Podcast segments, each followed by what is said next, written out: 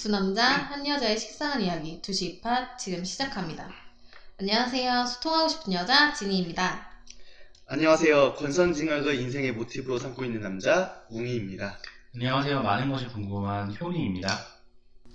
다들 한 주 동안 뭐하고 지내셨나요? 너무 식상하였던가요?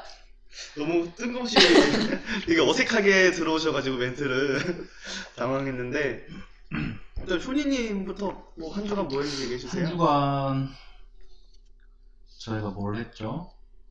내가 뭘 했죠? 지금 우리한테 묻는 건가요? 음, 별건 없었던 것 같고요. 저 저번에 제가 인하대학교 근처에 살잖아요. 거기 축제를 했었었는데 트와이스 왔었어요. 오 트와이스요? 네. 우아하게? 뭐 그랬던 것 같은데 가서 그냥 멀리서 구경만 하고 왔어요. 음, 음, 무슨 노래는 못 들었던 것 같아요. 사람이 너무 많아가지고 저는 그랬던 것 같아요. 별건 없었어요. 저는 저도 뭐 그냥 평일에는 회사를 다니고 주말에는 아, 이번 주말에 제가 알바 한 번 했었네요. 그 어린이날 페페? 랑 이렇게 연결돼가지고 예, 패스 펜팅 알바를 했던 거 있네요. 수원까지 가가지고 그거 말고는 저도 뭐 없는 것 같아요. 정말 다들 식상한. 저는 지난 주말에 일하는 곳에서 이제 야유회를 가가지고 강원도 영월 동강에 가서 열심히 3시간 동안 노를 젓다가 왔습니다. 동강이요? 동강? 동강. 아. 노를 저었다고요? 래프팅. 아 재밌었겠다. 너무 힘들었어요. 그래서 3시간 동안 노 저었더니 막 그래서 원래 물놀이가 재밌는 거잖아요.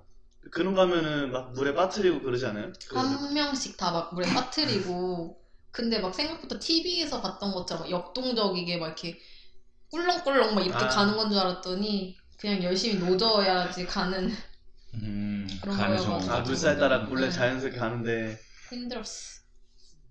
아, 맞다. 근데 생각해보니까 제가 청취자분들에게 몇 분이나 들으셨는지 모르겠지만 제가 꼭 말씀을 드리고 가야 될거 있는 것 같은데 제가 너무 식상한 장비로 하다 보니까 미카가 녹음의 상태가 너무 고르지 않았던 거에 대해서 오늘 사과 말씀을 드려야 될 것 같아요. 저도 들어봤는데 조금 많이 울리더라고요. 그래서 지인이 한 명 들었는데 동굴에서 난줄 알았다고. 하지만 오늘도 동굴에 산다는 음, 거. 오늘도 그런 데죠. 어떻게 될지는 모르겠지만 일단은 저희가 너무 식상한 장면이다 보니까 빨리 좋은 걸로 언젠가 한번 구해보도록 하겠습니다. 근데 몇 분이나 드셨을까요? 저희가 지금 이게 1화가 올라가는 걸로 알고 있거든요. 제가 지금. 네, 지금 저희가 금요일 날부터 올라갔는데 오늘이 녹음하는 날이 일요일이죠. 그러니까 금 토 일 해가지고 현재 거의 한 190명 좀 오. 들었더라고요. 어, 많이 들었다. 네, 생각보다 많이 들었고 이제 보니까 외국에서도 들은 게 나오더라고요. 한국말을 아시는 건가? 뭐 한국 아, 외국에서. 한국인 분이 예, 예, 예. 그래가지고 글로벌 방송 이제 한 나름. 2화 되면 한 천 찍는 너무 많은 거 기대해? 봅니다. 하사번에 900명이 넘어야 되는데. 그러려면 지인님 팬이 많이 늘어야 된다는 거. 어떻게 사진이라도 막 이렇게. 아, 그러면 저도 그 저희 녹음 시작 전에 저희 사실 지난 1화 때 말씀드렸어야 했는데 저희 메일 주소가 있어요. 그래서 메일 주소로 뭐 저희의 방송을 듣고 의견이라든지 뭐 자유로운 의견 주시면은 저희가 적극 반영하도록 하겠습니다. 메일 주소는 dusik8887 gmail.com이에요. 그, 2시 예, 8887. 8887 이죠. 음, 많이 보내주셨으면 좋겠고요. 아 그리고 또 메일 말고도 저희 이제 방송 들으시고 나서 좋아요랑 댓글 그리고 구독하기 한 번씩 꼭 눌러주셨으면 좋겠습니다. 여러분의 클릭이 저에게 많은 힘이 됩니다. 그러면 오늘 자 이제 시작을 해볼까요? 제가 지난 5월 18일 날 EBS 다큐 프라임에서 방영하는 공부의 배신, 꿈의 자격이라는 방송을 우연히 보게 되었는데요. 거기서 꿈을 향해 열심히 공부하고 노력하는 대학생들 또는 취준생 분들의 생활을 카메라로 리얼하게 보여주는 프로였어요. 근데 이제 거기 나오시는 분들이 저 뭐 일반적으로 제 주변에 쉽게 있을 수 있는 동생들이나 아는 지인 분들처럼 어 그 친구들의 모습이 되게 왜 눈물이 날려가죠? 막 이런 아, 그 친구들의 생활 모습 보니까 되게 가슴이 답답하고 우울해졌어요. 음, 공부의 대신 네네. 어, 어떤 화, 아, 보진 않았지만 어떤 화일 거라고 이미 가네요, 벌써. 그래서 거기서 사회학자를 꿈꾸는 한 여대생 친구가 있었는데 이제 어려운 가정 형편 때문에 1학년을 마치고 휴학을 하면서 좁은 고시원에서 생활을 하면서 알바랑 공부를 병행하면서 꿈을 향해 달려가고 있더라고요. 근데 이제 그 친구가 되- 얼마나 시간 관리를 잘하는지 알바 가는 길에도 이제 버스를 기다리면서도 막 책을 보고 열심히 공부를 하고 끼니는 이제 고작 편의점에서 파는 빵이나 우유로 대충 때우면서도 정말 열심히 공부를 하더라고요.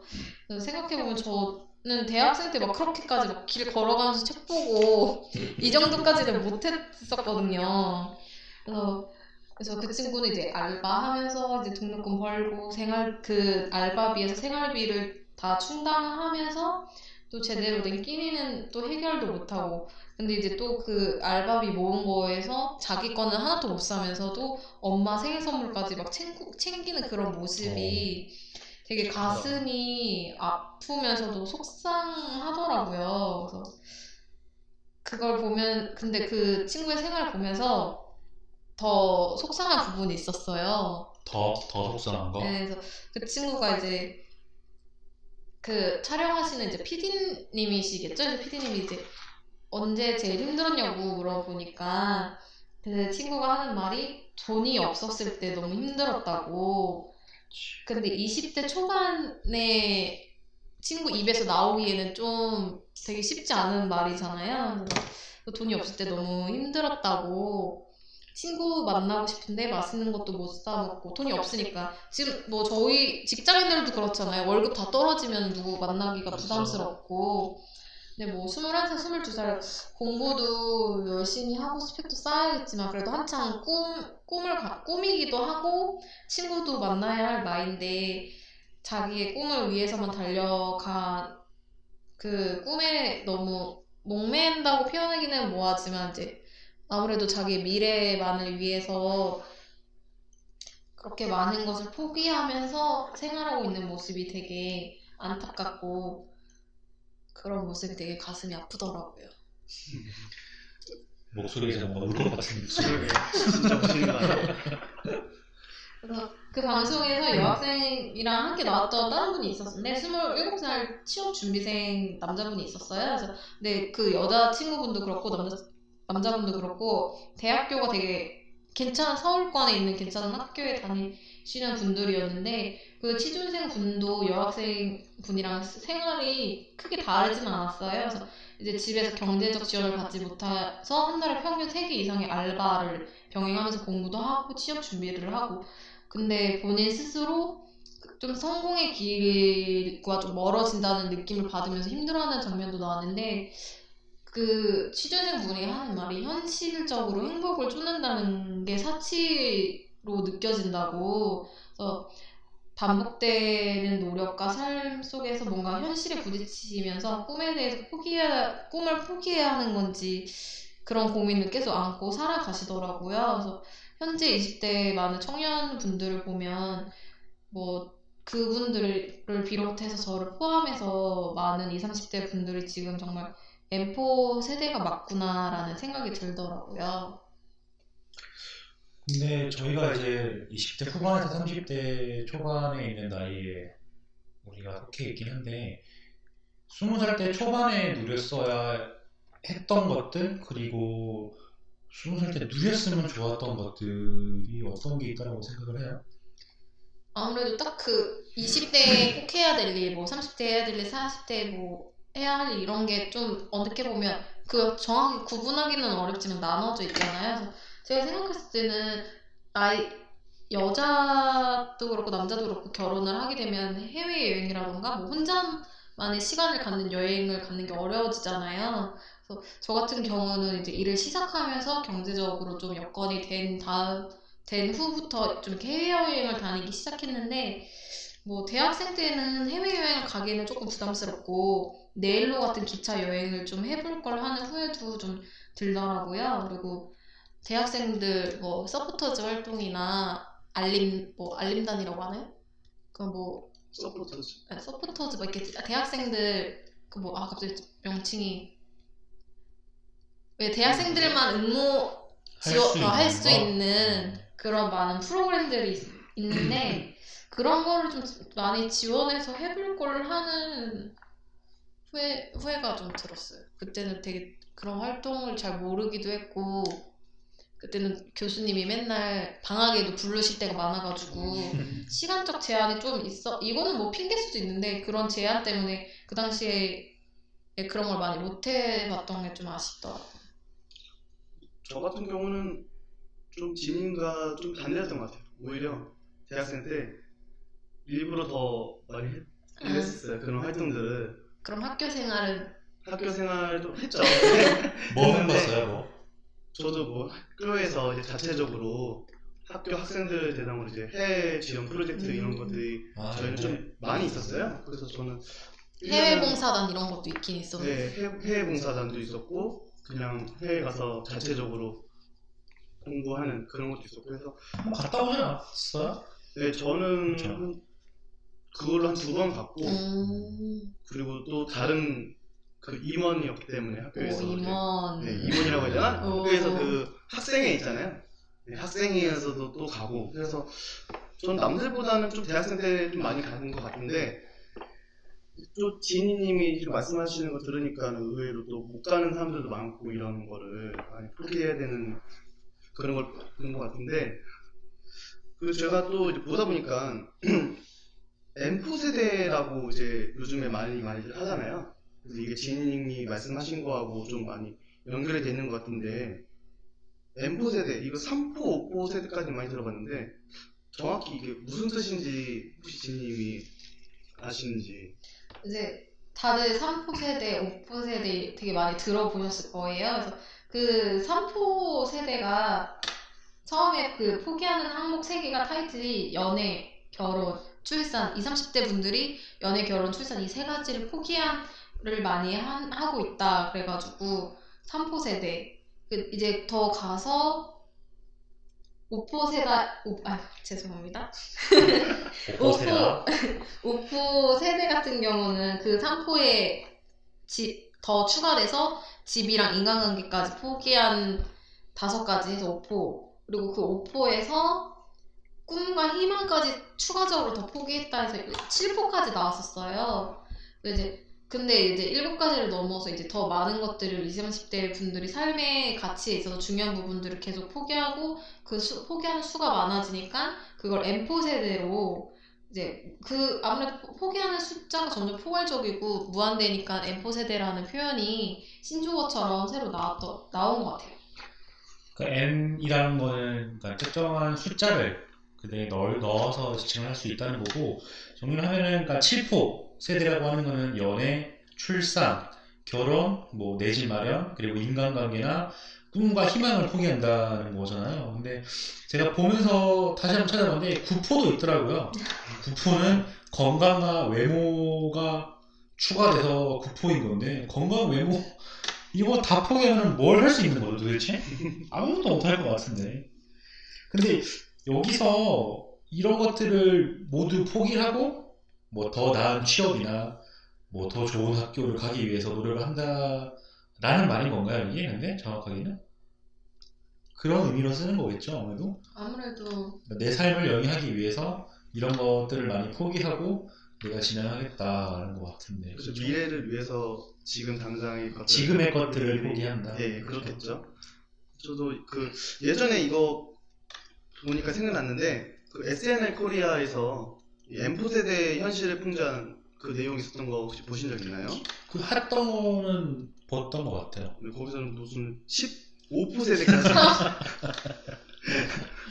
뭐 위생을 포기한다. 위생 제모 포기. 제모 예, 제모를 포기한다. 어 제목 보기 왜 이렇게 공감? 여자들은 특히 그 제모를 많이 하잖아요 겨드랑이를 그 내용에서는 거- 그러더라고요 겨드랑이 제모를 포기한다 그리고 뭐 양심과 시청률을 포기한다라는 뭐 내용이 있었는데 시청률과 양심 웃기면서도 잘 생각해보면 되게 슬픈 내용인 것 같아요 우픈. 아 그러면 웅이님이랑 현이님은 현실과 부딪히는 그 한계 때문에 본인 스스로가 포기하고 있는 게 뭐 있으세요? 아니면 그런 게 있다고 생각을 하세요? 음, 저 같은 경우에는 지금 경력을 쌓기 위해서 좀 연봉을 줄여가면서까지 회사를 옮겼어요. 음. 근데 아무래도 이제 기존에 쓰던 패턴도 있고 돈을 쓰던 패턴도 있고 고정적으로 나가야 되는 지출도 있고 한데 그렇기 때문에 금전적으로 많이 문제가 부딪히더라고요. 그러니까 기존에 쓰던 패턴이랑 이제 바뀐 나의 생활 패턴에 대해서 그래서 저도 모르게 포기하는 게 생겼는데 뭐 우선적으로는 옷을 뭐 두 번 살 거 한 번 산다던가 특히나 저는 피부에 관심이 많죠. 피부 미남. 네.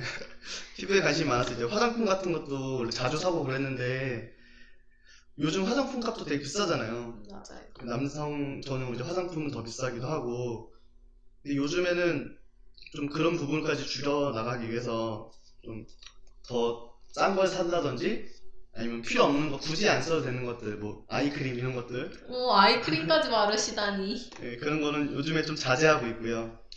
또 제가 취미 중 하나 쇼핑.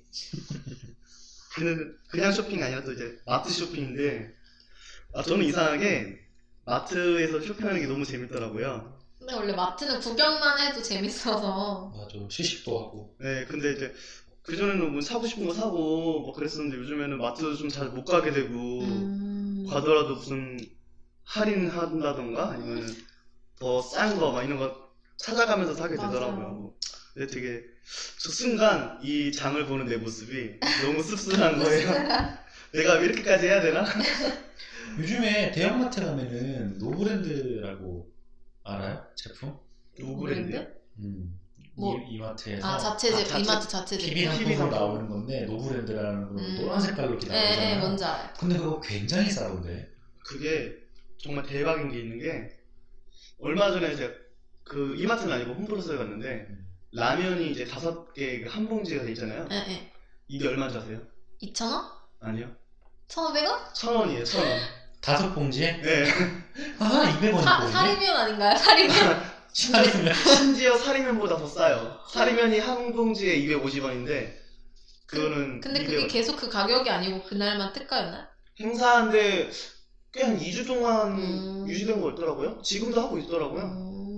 음, 엄청난다. 맛이 중요하긴 하겠지만. 맛은 맛 맛있어요. 오. 음. 국물이 시원한 라면인가? 뭐 그런데 음, 맛있더라고요. 음, 저도 다음에 한번 사 먹어보는 걸로. 라면 하니까 갑자기 제 개인적으로 궁금한 건데 라면 하면 떠오르는 라면이 뭐예요?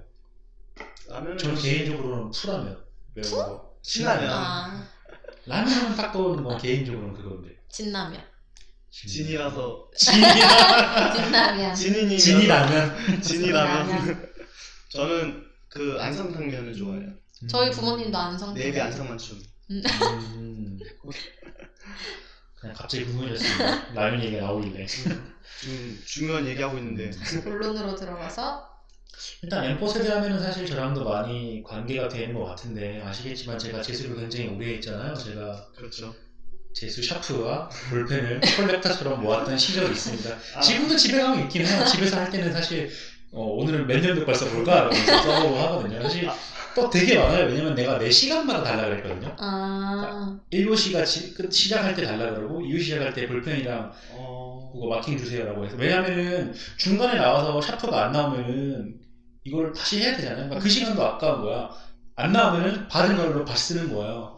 어... 그렇게 하려고 했던 건데 그래서 다섯 개씩 있었었거든요. 음. 집에 갈 때는 더 달라 그랬거든요. 다섯 개씩. 그거 모으려고 제 사신 건 아니죠? 제가 재수를 좀 많이 했는데 그래서 한 다스 넘게 있던 거 내 친구한테 막 주고 학교 선물로 아. 그랬던 것 같아요. 그걸 막 공부하고 그랬던 것 같은데 제가 공부를 하면서 어, 그뭐 꿈과 희망이라는 거를 목표로 담보로 해서 많은 것들을 포기했죠. 왜냐하면 제일 대표적인 것들을 공부를 하게 되면은 시간과 인간 인간관계 맞아요. 라는 거잖아요. 일단 뭐 제가 개인적으로 공부하는 것을 선택을 하긴 했지만 뭐 그러기 위해서 공부를 하기 위해서적인 시간들이나 공부를 하게 되면서 뭐 연락을 안 하게 된다거나 뭐 기본적으로 핸드폰을 뭐 정지시킨다거나 그렇게 하다 보니까 뭐 내 친구들이나 지인들을 뭐 자이든 타이든 많이 놓치게 되죠. 근데 진짜 1년에 한두 번씩만 연락하는 친구 있었어요. 핸드폰 바꾸기 전에는 문자 목록에 뭐 딱 두 번씩 통한 적이 있는데 문자를 한 적이 있는데 음, 한 번은 설날 한 번은 추석 그쵸. 명절은 챙겨야죠. 어, 잘 지내냐 잘 지낸다 그리고 설날 때 그랬으면 추석 때 지금도 잘 지내냐? 지금도 잘 지내냐? 그렇게 됐던 것 같은데 어쨌든 그렇게 뭐 많은 것들을 놓치긴 했는데 또 근데 공부를 하다 보면은 또 뭔가 새로운 사람들을 또 만나잖아요. 왜냐면 같은 목표를 가지고 있는 사람들 되게 많으니까. 근데 지인이라고 하기보다는 사실 그냥 경쟁자라는 느낌을 만나는 거니까 밥 같이 먹는 정도? 밥 친구, 외로우니까. 밥 친구. 음, 근데 처음에는. 사실 밥 친구를 많이 만들었는데 억지로 마지막에는 안 만들었어요 정말로 왜냐면은 밥 먹는데 들이는 시간도 음. 아까운 거야 어... 왜냐면은 얘기하다 보니까 서로 힘드니까 다른 얘기하고 같이 놀러 가고 노래방 가고 애슐, 애슐 리도 갔다 밥 먹어 다니고 그랬던 것 같아요 그래서 공부하면서 그런 걸 되게 많이 느꼈는데 몇 년을 뭐 어디 속한 뭐 학생도 아니고 뭐 그냥 말 그대로 재수생이라는 신분에 있다 보니까 결과가 있지 않을 때는 굉장히 허무주의에 많이 빠졌어요. 왜냐면 제가 근데 한 해 한 해 하면서 학교를 합격을 하긴 했었었는데 그래도 뭐 가진 않았지만 실패한 사람들도 보고 내 주위의 친구들도 학교를 못 가서 우는 것도 되게 많이 보고 그러면 정말 엄청난 허무주의에 많이 빠졌던 것 같아요. 그래서 굉장히 많이 씁쓸하기도 하고 어 아까 말씀드렸던 그런 것들을 해보니까 저는 굉장히 공감이 굉장히 많이 가요. 저는 마지막에는 결국 합격이라는 거를 이제 결과로 받긴 했지만 정말 많이 슬프기도 하고 공부를 많이 오래 해본 사람으로서 아까 그런 말씀 그런 상황에 있는 사람들을 모두 응원합니다. 개인적으로. 네, 저도 응원합니다. 아, 그래도 뭐, 효니님은 지금 좋은 결과를, 그때 당시도 좋은 결과를 얻으셨고 하니까, 효니님처럼 이제 많은 노력을 하고, 공- 하면서 공부하시는 분들, 아니면 취업을 준비하시는 분들 모두 좋은 결과를 얻길 바라면서 다시 한번 응원하고요. 그리고 다행히 저는 그래도 지금까지는 크게 포기하면서 사는 게 없는 것 같아요. 아니면 그 포기하는 걸 너무 자연스럽게 포기를 하고 음. 무의식 중에 아 음. 이거는 좀 미- 뒤로 미루거나 안 하게 돼서 뭐 특별히 내가 이거는 지금 포기하고 있다라는 생각을 따로 안 하는 걸 수 있겠지만 뭐 제일 그래도 만약에 정말 내가 지금 가끔 포기하는 게 뭐가 있지라고 생각을 하면 금전적으로 당연히 힘들 때 효니님처럼 인간관계를 좀 제일 먼저 포기를 하게 되는 것 같아요. 저, 저는 술을 좋아하지는 않아서 친구들을 만나면 술은 거의 안 마시는 것 같아요. 1년에 정말 한두 번? 그렇게 자주 마시는 편이 아닌데 아무래도 그래도 친구 만나면 밥 먹고 카페는 가야 되니까 요즘 또 밥값만 해도 그냥 만 원은 기본으로 나오고 커피도 5천 원 이렇게 나오니까 누구를 만나던 그래도 못해도 2만 원씩은 쓰게 되니까 그게 일주일에 몇 번씩 되면 아무래도 금액이 커지게 되잖아요. 그래서 그래서 저도 인간관계를 제일 먼저 포기하게 되는 것 같고 뭐 그래도 저는 그래도 행복한 축에 속하는 거겠죠. 크게 음, 포기하고 사는 게 없, 없다 보니까 그렇죠. 충분히 행복 행복하다고는 말할 수는 없겠지만 불행하다고 할 말할 수는. 없겠죠. 예. 근데 이제 저도 이제 20대 또 눈물이 이제 20대 후반을 달려가면서 결혼을 한 번쯤 생각하게 되는 나이라서 그래도 그 3포, 5포, 7포, 뭐 15포까지 있다고 하지만 저는 3포가 저한테 제일 와닿더라고요. 그래서 뭐 지금 현재 남자친구가 있기도 하지만 어떻게 해서 결혼을 딱 한다고 해도 나중에 출산 부분은 조금 고려를 하게 될 것 같아요. 뭐 지금은 낳을 거다 안 낳을 거다 정확하게 정한 건 없지만 나중에 뭐 아이 사교육비라던가 육아를 할 때 소비되는 비용이 아무래도 만만치 않기 때문에 현실적으로 아이를 낳는다고 해도 아, 뭐 하나만 낳자, 둘만 낳자. 제 주변에도 하나만 그러니까 한, 한 아이만 낳아서 잘 키우자 이런 생각을 많이 갖고 있는 친구들도 많기도 하고 그래서 제가 뭐 자발적으로 아이를 낳겠다 안 낳겠다 보다는 낳고 싶지만 못 낳게 되는 상황이 될 수도 있겠다라는 생각을 해보게 됐어요. 저는 아이는 둘째치고 결혼이라도 할 수 있었으면 좋겠다는 생각을 왜 했는데 눈물이 원래 이제 28, 28살에 이제 결혼을 하고 싶었어요, 저는. 저도 근데 28살에 하고 네. 싶었어요. 아, 진짜요? 한 26살 하고 싶었는데 근데 되게 어린 나이에 좀 하고 싶다라는 생각이 들었는데 그 생각을 한 지 어느덧 시간이 흘러서 이제 서른이 되었어요. 벌써 2년이나 지났죠. 원래 해야 될 나이에. 자, 우리 오늘 주제가 이제 시작한 지 얼마 되지도 않았는데 정말 벌써 우울해지는 것 같아요, 기분이. 지금 다들 손에 휴지 한 장씩 네. 들고 이거 어떻게 하실 거예요, 빨리. 일화도 그렇게 가벼운 주제는 아니었던 것 같은데. 큰일이에요. 근데 확실히 아이를 안 낳는 거랑 못 낳는 거랑은 상황이 굉장히 다르긴 하죠. 근데 근데 이거 아이 하니까 제 형이 있는데 형 여자친구가 결혼하지만 아이를 낳지 않겠다라는 주의를 어. 가지고 있대요. 근데 그래서 주변에 그런 음, 분이 되게 많은 것 같아요. 그러니까 자기 애가 엄청이 강하대요. 아, 실제로 잘 나기도 했고 이번에 우리나라 최고의 기업에 입사를 했다라고 하더라고요. 오. 그래서 최고의 그렇기도 기업. 하고 최고의 그런데 기업이라면 음? 음, 별세 개짜리. 그런데 그러니까 아이를 결혼은 물론 이제 하겠지만 아이를 낳기 싫다는 거 보고 형 보고 물어봤어요. 그러면 그래도 아이는 결혼의 가장 중요한 부분 중에 하나일 텐데 아이를 안 낳는다면 어떻게 생각해? 그러니까 형은 또 굉장히 쿨해요.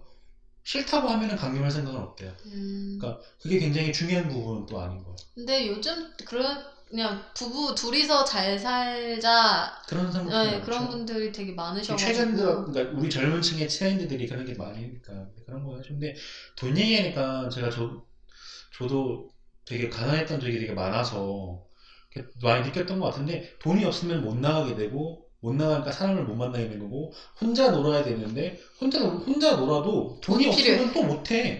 할 수 있는 게 없어요. 그러다 보니까 취미 생활도 못하고 정말 그냥 아무것도 안 하는 인형 인간이 되는 거 되더라고요.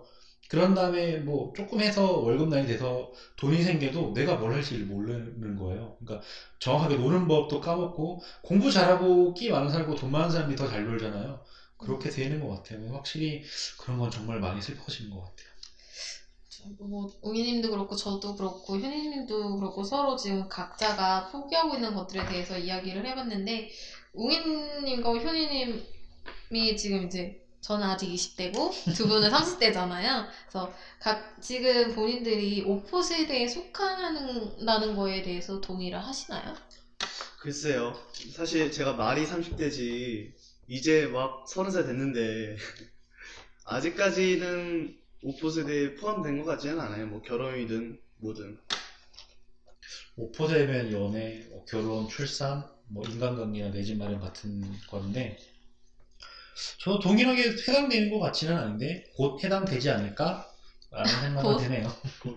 곧. 그래서 한 취업 포털 사이트에 이 사람인 사람인 많이 아시죠? 그래서 그 음. 사람인이라는 사이트에서 M4 세대에 관련해서 설문 조사를 했다고 해요. 그래서 그 질문이 당신은 M4 세대에 속하냐는 질문에 69%가 그렇다. 31%가 그렇지 않다고 답변을 했다고 해요. 그래서 무엇을 포기했냐는 질문에 56.8%가 결혼, 그 다음으로는 꿈과 희망, 내 집 마련, 연애, 출산, 인간관계, 건강, 그리고 마지막으로 25.4% 의 25.4%에 해당되시는 분들이 외모를 뽑으셨다고 해요. 그래서 그리고 M4 세대가 사라지기 위해 가장 필요한 것이 무엇이냐? 에서 1위가 경제적 안정, 그리고 경쟁 위주의 사회 분위기의 변화가 필요하다. 그리고 국가 정책의 지원이 필요하고 개인의 의지와 정신력, 그리고 기성세대의 압박의 감소가 필요하고 그리고 뭐 기타 순으로 집계가 되었는데요. 그래서 그래도 아무리 생각해도 음, 1위처럼 경제적 안정, 즉 돈이겠죠. 그래서 돈이 제일 필요한 게 맞는 것 같아요. 그래서 그 부분에 대해서 웅이나 효니님은 어떤 게 제일 필요하다고 생각이 드세요? 사실 누가 대답해도 돈을 뛰어넘을 수 있는 건 없다라고 대답을 할 거예요. 사실상 뭐 개인적인 삶을 영위하려고 해도 제일 필요한 건 돈이니까. 근데 일단은 돈을 제외하고는 글쎄요 어려울 것 같기는 한데 어떤 게 있을 것 같아요? 저는 사실 바로 못 정하긴 하겠어요. 왜냐면 다 중요하다고 생각하긴 하는데 음, 뭐가 필요할까요? 근데 저는 개인적인 노력이 가장 필요할 것 같아요. 뭐 사회가 어떻게 어, 발전을 하고 진행하는 데에 대해서 개인들이 뭔가를 많이 필요하다고 생각하긴 하긴 그런 게 좀 많잖아요. 우리나라에는 유독 음, 그런 거에 대해서 좀 되게 관대하지 못하다고 생각하긴 하는데 일단은 저는 개인적 개인을 위해서 가장 필요한 거는 돈을 제외하고는 일단은 저는 노력이라고 생각합니다. 저는 돈은 베이스로 깔고 그 다음에 그쵸. 노력. 웅이님은요? 저도 좀 같은데 돈을 제외하고는 사실 선택할 게 없어요. 돈이 있어야 뭐 연애를 하든 결혼을 하든 할 수 있으니까요. 근데 국가 정책에 관해서 제가 좀 찾아본 게 있는데 결혼 장려금 지원 이 점에서 허경영 총재, 총재님이 말씀하신 게 생각이 나네요. 그 다들 아시나요? 얼마 전에 허경영 그 총재님의 네. 공약. 유명했죠. 네, 뭐 결혼하면 5천만 원을 준다던가 했고 뭐 이 공약이 지켜질 수 있다면 정말 우리나라 M4 세대 이 말 자체가 사라지지 않을까 싶어요. 5천만 원 받고 세금으로 6천만 원 내고. 애, 애를 낳으면 또 4천만 원씩 받고 그러니까.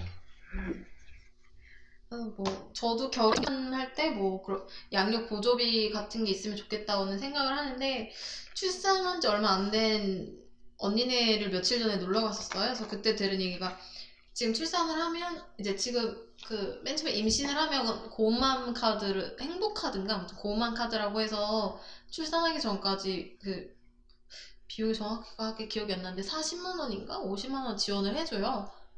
한 번? 네, 한, 한 번. 근데 아마 그 음. 금액보다 좀 낮은 것 같아요. 쌍둥이면은 좀 더 지원이 되는데, 이제 분만할 때까지 이제 그걸로 그 카드에 있는 한 금액을 이제 쓰고, 나머지는 본인이 부담을 하는 거고, 또 이제 출산을 하고, 출생 신고를 하면, 한 달에 20만 원인가? 그렇게 나오, 지원금이 나오는데요. 근데 이제 그 지원금도 이제 일정 기간 지나면 또 그 금액이 또 줄어들고, 또 일정 기간 나오면 또 더 줄어들다가 이제 그게 끊긴, 끊긴다고 해야 되나? 그래서 이제 음. 그 아무튼 기한이 정해져 있다고 하는데 솔직히 아이를 키우는 데 있어서 정말 돈이 만만치 않게 드는데 20만 원이라는 지원금이 아예 없다고 생각하면 20만 원도 감사한 금액이지만 근데 또 어떻게 보면은 너무 적잖아요. 그래서 그러한 혜택이 좀 더 커졌으면 좋겠다 는 바람도 들고 그리고 근데 그 저는 개인적으로 그런 한 혜택을 모두가 누리면 당연히 좋지만 금전적으로 좀 풍요로우신 분들에게는 좀 차등 차등적으로 그런 경제적 조건에 따라 차등 지급을 하면 좋을 것 같다는 아, 뭐, 생각이 20만 원부터 예를 들어서 한 네. 100만 원까지 책정을 하면은 그런 거 소득 분위에 따라서 네, 좀 네, 네, 맞아요, 하는 맞아요. 것도 그렇죠? 네, 그렇게 좋죠. 하는 게 좋을 것 같다는 생각이 들고, 어, 그리고 지금 또 생각이 나는 게, 아까 그 취업 준비생이라던가 대학생들 분들이 공부를 정말 열심히 하고 시험 준비를 했을 때 또 막막해지는 게 시험 응시료잖아요. 뭐 토익도 그렇고, 토익을 비롯 뭐 많은 국가 능력 시험들이 응시료가 솔직히 너무 되게 비- 부담스러워요. 비싸요. 네, 저도 가끔 어학 관련해서 시험을 보게 되면 그게 또 급에 따라서 또 비용이 달라지는데 그런 비용이 너무 경제적으로 어려운 친구들에게는 시험 보는 것조차 부담스러울 수가 있다 보니까 그럴 수 있을 것 같아요. 네, 그런 시험 응시료 지원? 어, 그거 괜찮아요. 네, 이런 제도가 좀 있었으면 좋겠더라고요. 음. 수능만 해도 한 4, 5만 원 사이니까 꽤 무시 못할 거긴 하죠. 어, 아, 수능도 돈이 들어요? 돈 들어요. 아, 그리고 졸업한 지 너무 오래됐지요? 다, 네. 다 들죠. 그것도 원서 외탐 있는데 원서 넣는 어, 그런 비용 것도 다, 들어가는데. 다 있어요. 수능 시험까지 돈이 드는 줄 몰랐어요. 졸업한 지 너무 오래됐어. 너무 오래되긴 하고 너무 오래됐어. 내가 낸 게 아니니까. 수능시험 응시라니까 기억이 나는데 옛날에 우리 뭐 조선시대 때나 그런 때 과거시험 본다 음. 하잖아요. 과거시험도 돈 내고 보는 거잖아요. 음. 아, 근데 그래요? 돈을 내고 보는 건데 돈의 액수에 따라서 내가 할 수 있는 게 다 달라진 거예요. 몇 급에 얼마, 음. 몇 급에 얼마 이렇게 되는 거. 음, 지금 현재 뭐 자격 시험 같은 경우도. 급수에 따라 자격이 돈이 꽤 나, 많이 나왔대요. 그래서 과거 시험 자체는 노비들도 할 수 있었지만 못 하는 거지. 돈이, 돈이 없으니까. 없으니까. 아, 근데 그렇다 하더라고요. 옛날 옛날부터 돈이 필요했죠. 그- 네.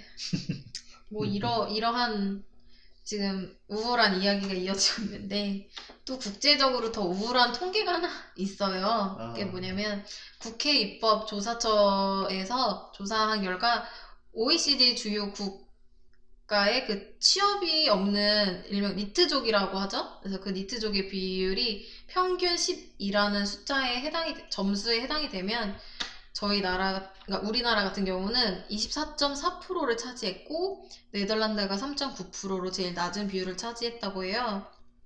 그래서 그리고 3위를 차지한 우리나라의 비율보다 더 높은 비율을 차지한 나라가 그리스와 터키 그리고 1위인 그리스는 무려 39.2%가 나왔다고 해요.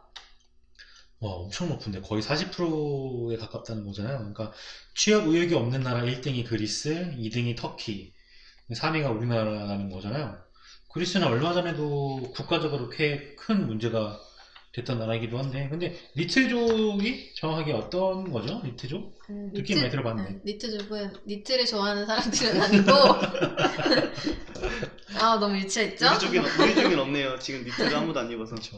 그래서 니트족은 일을 하지 않고 일을 할 의지가 없는 청년, 그러니까 무직자를 뜻하는 신조어인데요. 그래서 취업에 대한 의욕이 전혀 없기 때문에 일할 의지는 있지만 일자리를 구하지 못하는 실업자나 아르바이트로 생활을 하는 또 프리터족이라고 신조어가 있는데 그분들과는 좀 다르다고 봐야 하는 분들이라고 보시면 될 것 같아요. 그래서 취업난으로 취업을 포기하는 청년 실업자가 늘어나는 동시에 이러한 또 니트족 분들이 증가한다는 현실이 또 다른 문제이기도 한데 이러한 현실 을 이제 국가적으로 문제로 봐야 할지 아니면 의욕이 전혀 없는 모든 것을 포기한 니트족 분들의 자체적인 문제로 봐야 할지 요거는 좀 기준을 다시 한번 생각을 해봐야 할 문제인 것 같아요. 프리터족 같은 경우는 일본은 되게 많다라고 하죠. 왜냐면 그런 아르바이트만 해도 충분히 개인적으로는 삶을 연명할 수 있을 정도가 되니까. 근데 그거는 말 그대로 최저임금으로 받는다고 해도 충분히 할 수 있다라고 하니까 가능한 거겠는데 우리나라에서 사실 불가능하죠. 절대적으로 음, 그렇죠. 불가능하죠. 근데 뭐 이런 니트족이나 프리터족 같은 문제가 사회 제도적인 문제라고 하면은 어때요? 사회 문제가 더 심각하다고 생각하는 거야? 아니면 뭐 아까 제가 저도 노력이 중요하겠지만 개인의 노력이 더 중요하다고 생각을 해요. 뭐가 더 중요하고 부족한 걸까요? 어, 저는 개인적으로 그게 사회의 잘못이다, 아니면 개인의 잘못이다, 이렇게 한쪽을 선택하기는 좀 어렵고, 그, 니트족 분들의 개인적 상황과, 그리고 또 사회적 상황 모두 둘 다 문제가 있, 있는 건 맞다고 봐요. 그래서 이제 고용 절벽에 좀 부딪힌 분들이 개인이 노력이 부족한데 사회를, 사회를 탓하는 분들이 그분들은 정말 문제가 있다고 보지만 지금 우리나라에서 뭐 기본적으로 대학 교를 나오시는 분들도 현재 그러니까 대졸 분들도 많고 그 거기에 추가적으로 자격증이 뭐 수십 개 되시는 분들도 있고 거- 그리고 해외 연수까지 다녀오고 이제 좀 평균적으로 보면 스펙이 빵빵하신 분들이 많잖아요. 근데 그분들이 그런 결과를 얻기 위해서는 많은 노력을 하고 경험을 쌓고 겨- 경력을 쌓았다는 얘기인데 그분들이 어떤 이제 일자리에 지원을 했을 때 그 경쟁률이 뭐 몇백 대 일, 몇십 대 일, 요- 이렇게 취업문이 좁으면은 아무래도 현실적으로 부딪히는 면이 없지 않아 있다고 저는 볼 수가 있을 것 같은데, 어, 사회적으로 일자리가 너무 적어서 생기는 문제도 있기 때문에 그걸 노력의 부족으로 보기는 좀 힘든 것 같아요. 그러니까 개인의 노력도 노력이지만 그 노력을 포용해 줄 수 있는 국가적인 정책이 좀 더 필요하다. 필요하다. 네. 저는 그 니트족이나 프리터족 이 내용을 듣다가 좀 다른 내용일 수 있지만 은둔형 외톨이라고 들어보셨나요?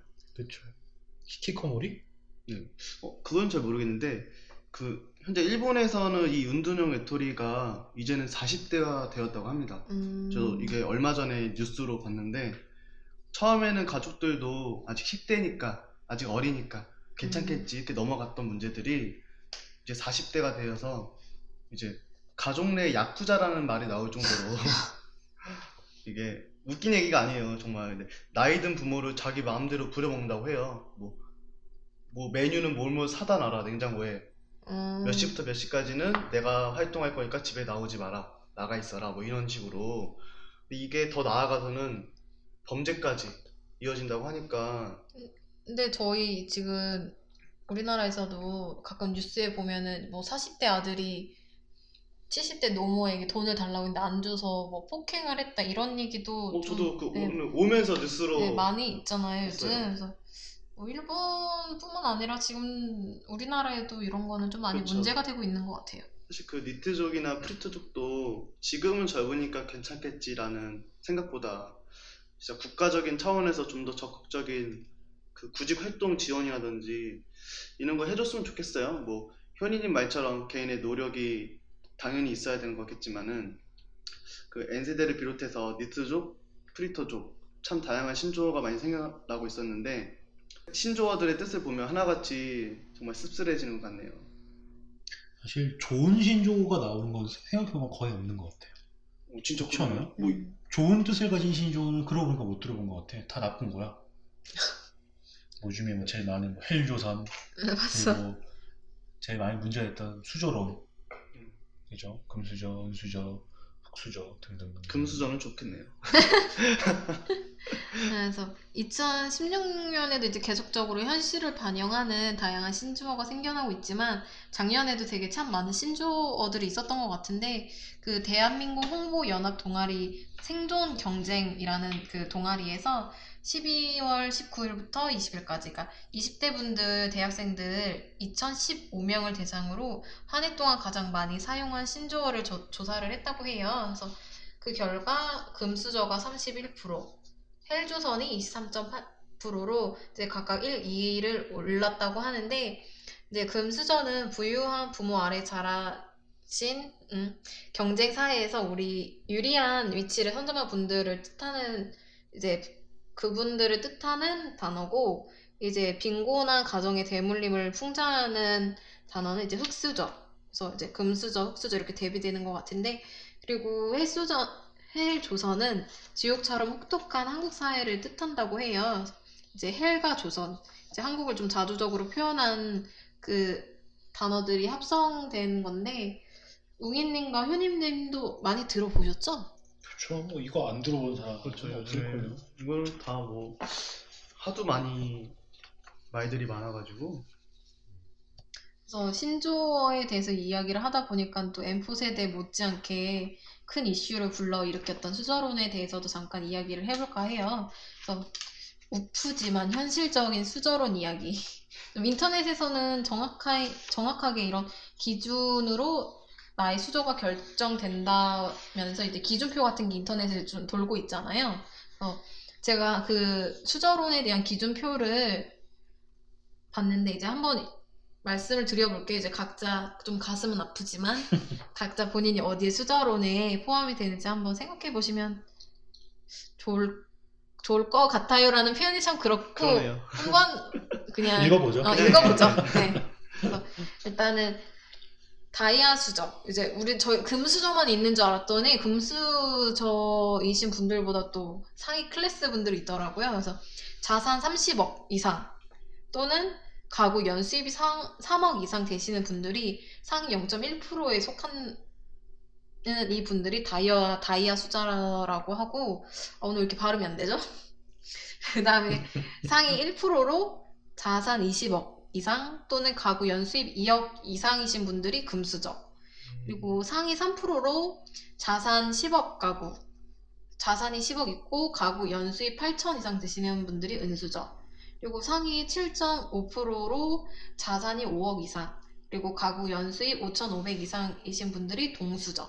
그리고 마지막으로 자산 5천만 원에 가구 연 수입이 2천만 원 미만이신 분들이 흑수저에 포함된다고 해요. 그래서 이렇게 자산과 수입으로 좀 사람의 기준을 수저로 나눈다는 게 좀 씁쓸한데 어떻게 우리 두시기팟 MC 분들은 어디 수저에 속하는지 어떻게 마음속으로만 또 눈물이 나려고 그래요. 슬프네요. 제가 말했죠. 초반부터 우울했다고.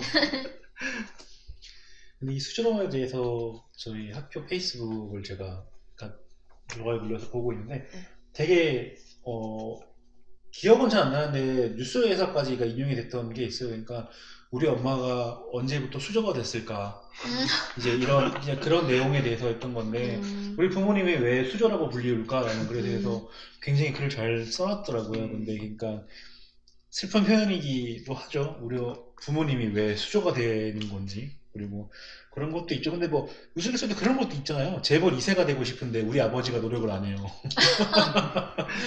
아버지가 재벌이 되면 내가 재벌 2세 되는 거니까 아버지가 노력을 하지 않는다. 어떡해. 내가 굳이 노력 안 해도 그렇죠. 아버지가 노력을 하면 내가 2세가 될 수 있긴 하지. 아, 어떡해. 아빠. 어, 지님 애교 부려가지고 빨리 음, 빨리 하라고. 아빠 지금 뭐 하는 거냐고. 그런 게 있죠. 근데 수준론이라는 게 결국에 사람을 단계별로 나누는 거잖아요. 근데 이거 들어보실지 모르겠는데 사회 현상, 사회 문화적인 현상을 바라보는 관점이 딱 두 가지가 있어요. 그러니까 기능론과 갈등론이라고 하는 건데 고등학교 사회탐구 영역 사회문화 시간에서 굉장히 중요한 문제로 나오기도 하고 수능에서 되게 어려운 문제로 몇 군데 나오는 건데 혹시 들어보셨어요? 저 사회문화 엄청 좋아했었는데. 저는 못 기억 안 나요? 기, 기억이 안 나는? 건지 저는 모르겠어요. 진짜요? 음, 저는 좀 기억은 나긴 나요. 좀 기억은 나긴 나요. 좀. 시험. 기능론과 갈등론은 그러니까 뭐가 사실은 좋다 나쁘다라고 표현을 할 수 있는 것 같는 건 아니고 그러니까 사회에서 필연적으로 생기게 되는 계층에 대해서 발생 원인을 바라보는 관점인 거죠. 그러니까 뭐 예를 들어서 기능론 같은 경우에는 사회적인 필요성에 의해서 발생을 하는 거고 갈등론은 그러니까 뭐라고 해야 될까요? 집단 간의 갈등? 음. 그런 게 기본적으로 원인이라고 볼 수 있는 거죠. 그러니까 기능 같은 경우에는 개인의 노력과 뭐 그런 공평한 거에 대해서 뭐 결과물에 대해서 그런 게 공평하게 배분이 된다. 그러니까 모든 활동이 내가 중요한 기능을 한다라는 의미가 될 수 있는 것 같고 갈등론 같은 경우에는 뭐 직업의 중요도가 아니라 지배 집단의 권력과 뭐 그런 힘에 대해서 차등적으로 분배가 되는 거죠. 그러니까 위에서부터 내려가는 거를 말할 수 있을 것 같고 기능론 같은 경우에는 내가 노력을 하면 정말 노력한 만큼의 결과는 적어도 얻을 수 있는 사회를 그렇게 보는 게 볼 수 있는 거죠. 예를 들어서 그러니까 학교 성적이 좋으면은 나는 출세를 할 수 있어가 기능론적인 입장이 되는 것 같고 갈등론 같은 경우에는 내가 뭐 학교 성적은 정말 뭐 전교 꼴찌이겠지만 우리 아버지가 국회의원이야.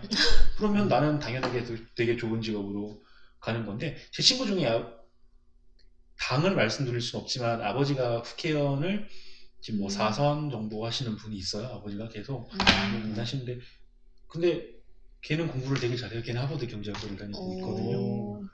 근데 사실 그러 그 거기를 다닐 수 있을 정도로 공부를 하고 할 수 있던 지원이 있으니까 잘했다라고도 볼 수는 있겠죠. 물론 그렇게 볼 수는 있겠죠. 그리고 그런 거에 대해서 보면 되게 씁쓸하긴 한데 걔는 또 나름 괜찮은 생각을 가지고 있는 것 같더라고요. 뭐 제 친구라서 제가 그렇게 보는 건지는 잘 모르긴 하겠지만 그리고 기능론 같은 경우랑 갈등론 같은 경우에는 사실 이거는 정말 몇 시간을 할 수 있을 정도로 굉장히 얘기를 할 수 있는 문제가 되게 많기도 하고 그런 것 같긴 한데 그러니까 사회 불평등 현상이 생길 수 있잖아요. 어찌 생기든 간에 그런 거에 대해서 개인 개개인의 자질을 최대한 발휘해야 되는 거 아니냐. 그러니까 개개인을 더 보는 거죠. 개인의 노력이나 개인의 결과에 대해서 그런 걸 더 보는 거를 기능론의 입장으로 볼 수 있고 상대적 발탈감이나 뭐 집단 간 갈등이 생길 수밖에 없다라고 보는 게 이제 갈등론인 것 같은데, 그러니까 극단적인 예를 들면 그런 거죠. 사람의 생명을 살릴 수 있는 의사와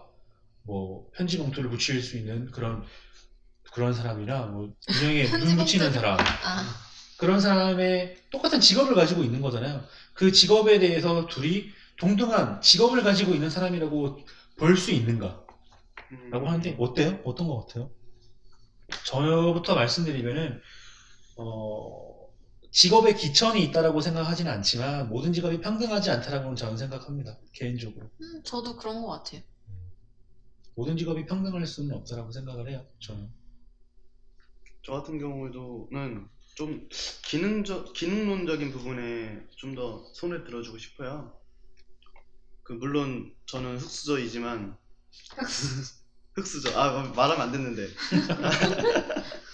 뭐 흑수저가 아닐 수도 있어요. 먼지 수저일 수도 있고 소위 말하는 상위 1%의 사람들 이 또한도 그- 그냥 단순히 물려받은 재산이 많아서 그거를 자기가 뭐 잘났다라기보다 이걸 유지하기 위해서 정말 노력을 하잖아요. 아까 현이님 친구분들도 친구분도 뭐 아버지가 국회의원이시면은 뭐 공부도 되게 잘했다고 한 것처럼 노력 없이 공부를 잘하진 않았을 거 아니에요. 뭐 물론 지원이 많았겠지만 그래서 저는 그런 부분에 대해서는 인정은 해줘야 된다고 생각을 해요. 그래서 사람이랑 뭐 맨날 놀던 사람이랑 그렇게 열심히 학원을 몇 개씩 다니고 공부한 사람이랑 동등하게 가치를 비교한다는 거는 그 자기가 아무리 뭐 공- 부모님이 줘서 뭐 공부를 열심히 했다고 하- 하면 억울할 것 같지 않아요?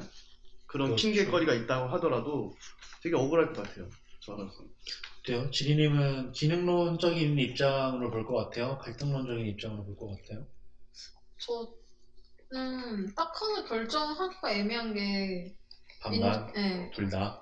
민주주의 사회에서는 기능론, 갈등론 모두 존재할 수밖에 없다고 보거든요. 그렇기는 하죠. 사실 이거는 뭐 맞다 아니다의 문제는 아니기 때문에. 그러니까 갈등론 같은 경우에는 사실 저는 이쪽이 좀 더 가까운 것 같기는 해요. 뭐 그렇긴 한데, 그러니까 사회 희소 가치라고 하면 사실 돈이잖아요. 재화. 음, 그런 걸 둘러두고 뭐 지배식단과 피지배식단 간의 대립이 일어나는 것을 그런 거 자체가 사회이고 그러기 위해서는 뭐 개인의 노력이 많이 필요하거나 그렇게 될 건데 개인의 노력이 필요해서 내가 원하는 위치에 간다고 할 수 있는 거는 또 기능론적인 입장이기 때문에 아마 사실 제일 좋은 거는 조화가 이루어지는 게 가장 좋죠.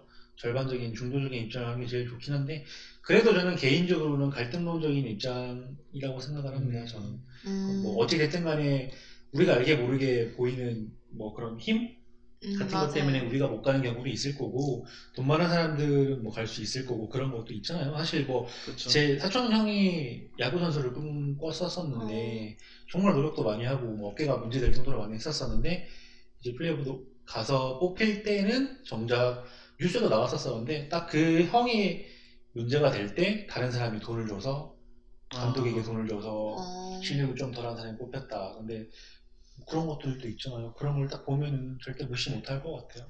그리고 요즘에는 개천에서 용 난다? 용, 용난다, 용이 못 난다는 말이 많잖아요. 그래서 어, 어떻게 해서 노력을 해서 개천에서 용이 날 수 있지만 그 용이 하늘에 승천하는데 그 한계가 있다고 봐야죠. 노력- 막혔어. 노력을 해서 어느 정도 사람이 그 자기 원하는 꿈의 방향으로 갈 수는 있지만 그 방향에서 얼마나 더 올라가는 데까지는 제한적이 있다고 저는 생각하는 편이에요. 사실 개천에서 용- 용난다라고 가장 크게 볼 수 있는 게 제가 볼 때는 사법고시였잖아요. 음. 그런데 이제 로스쿨이 로스쿨로. 들어오면서 사실 그런 것도 많이 막혔다. 그래서 그런 것 때문에 말이 되게 많잖아요. 로스쿨 폐지해야 된다, 아니다라는 맞아. 그런 것도 되게 많고. 사실 문제라고 말하는 거를 말하려고 하면은 밑도 끝도 끝도 없죠. 끝도 없죠. 사실. 뭐 이래서 음, 이렇게 뭐 지금 저희가 기능론 갈등론 해서 기준표 같은 것도 보고 했지만 이런 기준표 말고도 요즘 인터넷에서 금수저 수저 이렇게 그 기준과 또 별개로 그 흑수저 빙고 게임이라고 해서 보셨나요?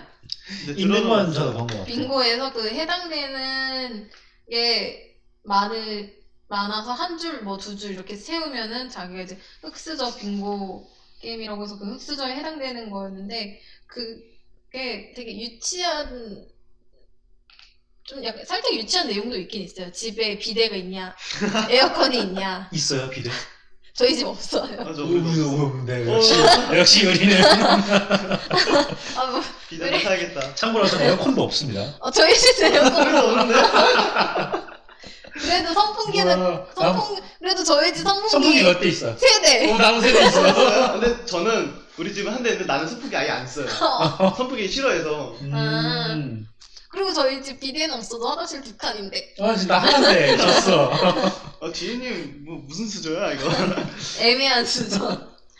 그래서 되게 웃픈 웃픈 내용들이 좀 많더라고요. 그래서 그런 것도 있었고 그리고 그 한동안 책을 책 제목 타이틀 때문에도 이슈가 많았었잖아요. 아프니까 청춘이다.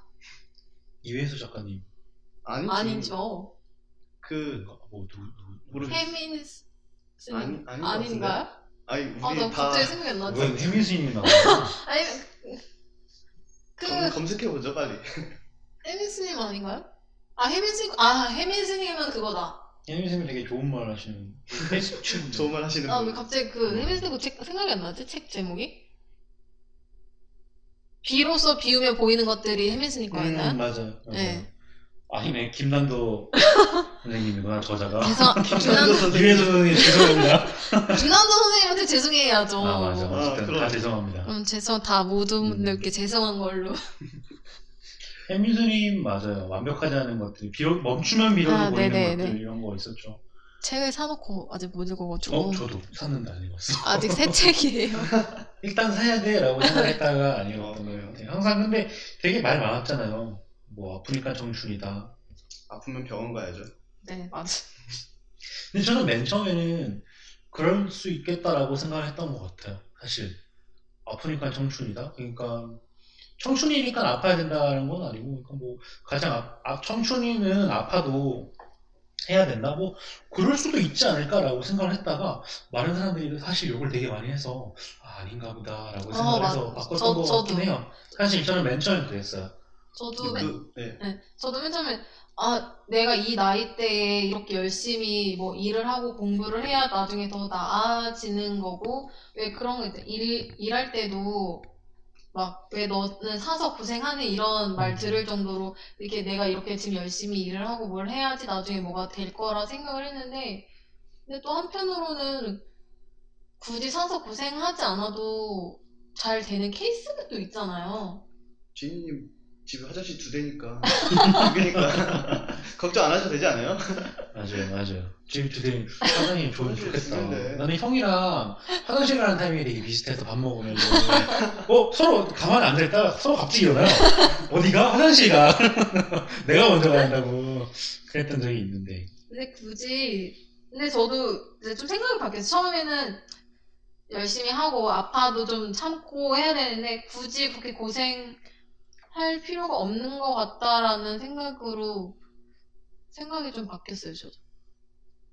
오는 고생을 피할 수는 없겠지만 내가 네, 찾아갈 필요까지는 찾아갈 없다. 필요까지는 음, 없다. 그렇죠. 그래서 저는 약간 스타일이 퇴근하고서도 뭐 지금 이 두 시기판 활동을 하거나 뭐 블로그를 하거나 이렇게 뭘 되게 엄청 생산적인 활동은 아니지만 왜 퇴근해서 TV 보고 술 마시러 다니고 이런 친구들 많잖아요. 음. 그런 거보다는 그런 생활보다는 조금 더 유익하고 나한테 도움이 되는 생활을 좀 해야겠다라는 생각을 해서 좀 바쁘게 지내는데 또 편 막 이렇게 그냥 편하게 퇴근은 편한 생활 하시는 분들은 왜 뭐하러 그렇게 퇴근해서까지 무리를 하고 맞아요. 바쁘게 보내냐 이런 얘기도 많이 듣기도 하는데 그건 개인의 생각과 차이고 그 개인 시간 어떻게 보내는 거에 대해서 그 가치를 어떻게 두느냐에 따라서 좀 다른 것 같아요.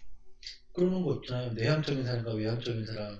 내향적인 사람은 혼자 있- 있을 때 힐링을 좀 받고 외향적인 사람은 오히려 혼자 있을 때 데미지를 입고 음, 밖에 맞아. 나가서 못 들어온 것 그런 같아요. 것도 있고 뭐 그림으로 되어 있는 곳도 있죠. 외향적인 사람이라는 거잖아요. 저도? 아니 근데 원래 저도 되게 집순이었는데 음. 어느 순간부터 집순이. 좀 한번 약간 밖으로 좀 떠도 뭐라 그래야 돼? 일탈? 일단 일단이라고 하기 그렇고 그래서 저도 되게 집순이여가지고 집에서 혼자 뭐 하는 거 되게 좋아했었는데 어느 순간부터 이렇게 사람들을 자꾸 만나게 되고 하다 보니까 사람 만나는 게 너무 좋고 좀 변하게 된 것 같아요. 근데 우리는 왜 이렇게 자주 안 만났었던 거예요? 그 전에? 여, 여러 분들을 만나야 되다 보니까 우리 1년에 한 두세 번 만나다가 이제서야 여러 분들을 만나야 돼서 근데 사실 진짜 좋은 사람을 만나면 되게 좋죠. 그렇죠? 갑자기 그거 생각나는데 제가 옛날에 물어봤던 것 같은데 그 하상욱 시인이 쓰신 글 중에서 제가 기억이 나는 것 중에 하나가 그리운 건 그때일까 그대일까 음 이런 거 있잖아요. 음. 그래서 사랑을 했던 건데 어때요? 뭐가 중요한 것 같아요? 그때 그 시점이 중요한 것 같아요? 아니면 그 사람이어서 중요한 것 다인데. 같아요? 그때 그 사람이어서 근데 물론 둘 다겠죠. 근데 네. 하나를 꼽자면 어떨 것 같아요? 저는 그때 같아요. 아, 그, 네? 저는 그 사람 때문에 저는 그게 기억이 나는 것 같아요. 음, 저는 둘 다라고 생각할 수 있겠지만 저는 그래도 그 사람이었기 때문에 그 순간이 기억나요. 빛이 난다라고 저는 생각을 해요 개인적으로는. 저 그, 이게 내 상황이 뭐 누군가 근데, 함께 했을 근데 때좀 다르겠지. 그러니까 그게 어떤 어떠한 상황을 연인으로 볼 건지 음. 친구로 볼 건지 모임으로 볼 건지 나 자신으로 볼 건지에 그렇죠. 따라 하겠지만 어, 나 자신은 당연히 나니까 내가 중요한 거니까 내가 주인공이 되는 거고 여자친구로 하면은 당연히 그때 그 사람이었기 네, 그래. 때문에 나는 그 순간이나 뭐 여, 여행을 한다라고 해도 충분히 그 사람 때문에 저는 그 상황에 더 빛이 날 수밖에 없다라고 생각을 해요 저는 좀 친구라도 그래요 우리 연, 뭐- 연인 그 연인 같은 경우는 그대고 근데 연인을 제외한 나머지는 그때인 것 같아요. 그때 그 그때 그때 그렇게 놀았을 때가 재밌었지. 뭐다 이런 과거 생각을. 전 저도 좀 약간 스타일이 과거에 얽매이는 스타일이라서 과거를 되게 많이 생각을 하는데 연인 부분만 빼면 다 그때 그때여서 이렇게 음, 생각을 저도. 저도 떠올 수 있지. 그 시절이 좋아. 음. 학생 때가 좋았지. 맞아. 오늘 왜 이렇게 우울하죠? 빨리 마무리를 우울하지 않게 꼭 해주세요. 네, 또 마저 또 약간의 우울한 얘기는 이제 마치고 또 연극이 있다고 해요. 보증금 500만 원에 월세 30만 원이 원룸템에서 이루어지는 그런 해프닝을 담은 연극이 있는데 또뭐 돈도 배경도 없이 힘들게 살아가는 청춘들에 대한 내용으로 F세대들을 위한 연극 으로 이제 500에 30이라는 연극이 있어요. 우리가 같이 보고 할 걸 그랬다. 그러면 지금도 지금도 하는 거예요 이게? 저 저번 주에 대학로에 연극 보러 왔었었는데 네. 시크릿이라고 시, 네? 시크릿 아 시크릿? 이라고 하는 뭐 공짜 표가 생겨가지고 여자친구 봤다는데 532를 봤어요. 하는 거를 네. 포스터를 이렇게 붙여놨더라고. 그래서 아 대학로에 530은 되게 싼 방이 있구나. 라고 생각을 했는데 다시 보니까 연극인 거야. 그게 어, 그래서 기만 하고 있는데 이게 지금 대본에서 대중도 놀랐어요 지금. 어, 음, 보고 오시지. 아, 그러니까. 뭐 연극 홍보는 아니고 이러한 연극이 있는데 어, 뭐이 연극 내용이 조금 힘들지 모를 청춘들에게 따스한 웃음과 희망을 주는 안- 연극이라고 해요. 그래서 이 연극을 비롯해서 브아 브아걸 아시죠? 와, 브레인 뭐지? 브레인 부 뭐지? 브아걸 뜻이 있지 않아요? 브라운 아이드 브라운 아이드. 브레인 브레인. 그래서 브아걸의 Light라는 노래가 있어요. 그래서 이 노래 또한 이제 N포 세대들에게 희망을 주는 가사가 포함된 내용인데 이제 힘들어하고 포기하는 젊은이들에게 희망을 주는 노래로 이제 많은 분들이 N포 세대에게 너희 탓이야라고 말하기보다는 응원하는 분들이 되게 많이 있잖아요. 뭐 짧게 그 Light 노래 가사를 보면 아, 이거 노래를 불러주시면 안 돼요? 한 박자 쉬고 말. 자 쉬고 읽는 걸로. 그래서 어제 제- 제가 짧게 한번 읽어볼게요. 그래서 어제와 다른 미를 경험하고 싶다면 그럼 너부터 어제와 달라져야 해. 네 안을 들여다봐. 깊숙이 그 안에 무궁무진한 가능성의 빛이 꿈틀하네. 넌 할 수 있어. 너를 믿어. Lay over. 아, 영어 죄송합니다. 끈으로 빚어, 빚어진 빛을 내밀어 내 길었던 깊은 침묵 속에 빛을 찾아낼 거야. 라면서 이제 엠포 세대들을 응원하는 분들에게 힘을 준 노래인데요. 그 힘을 받아서 많은 분들이 힘을 내줬으면 좋겠어요. 아픔과 시련이 왔을 때 그것을 정말 잘 극복해내는 우리가 청춘 아닐까요?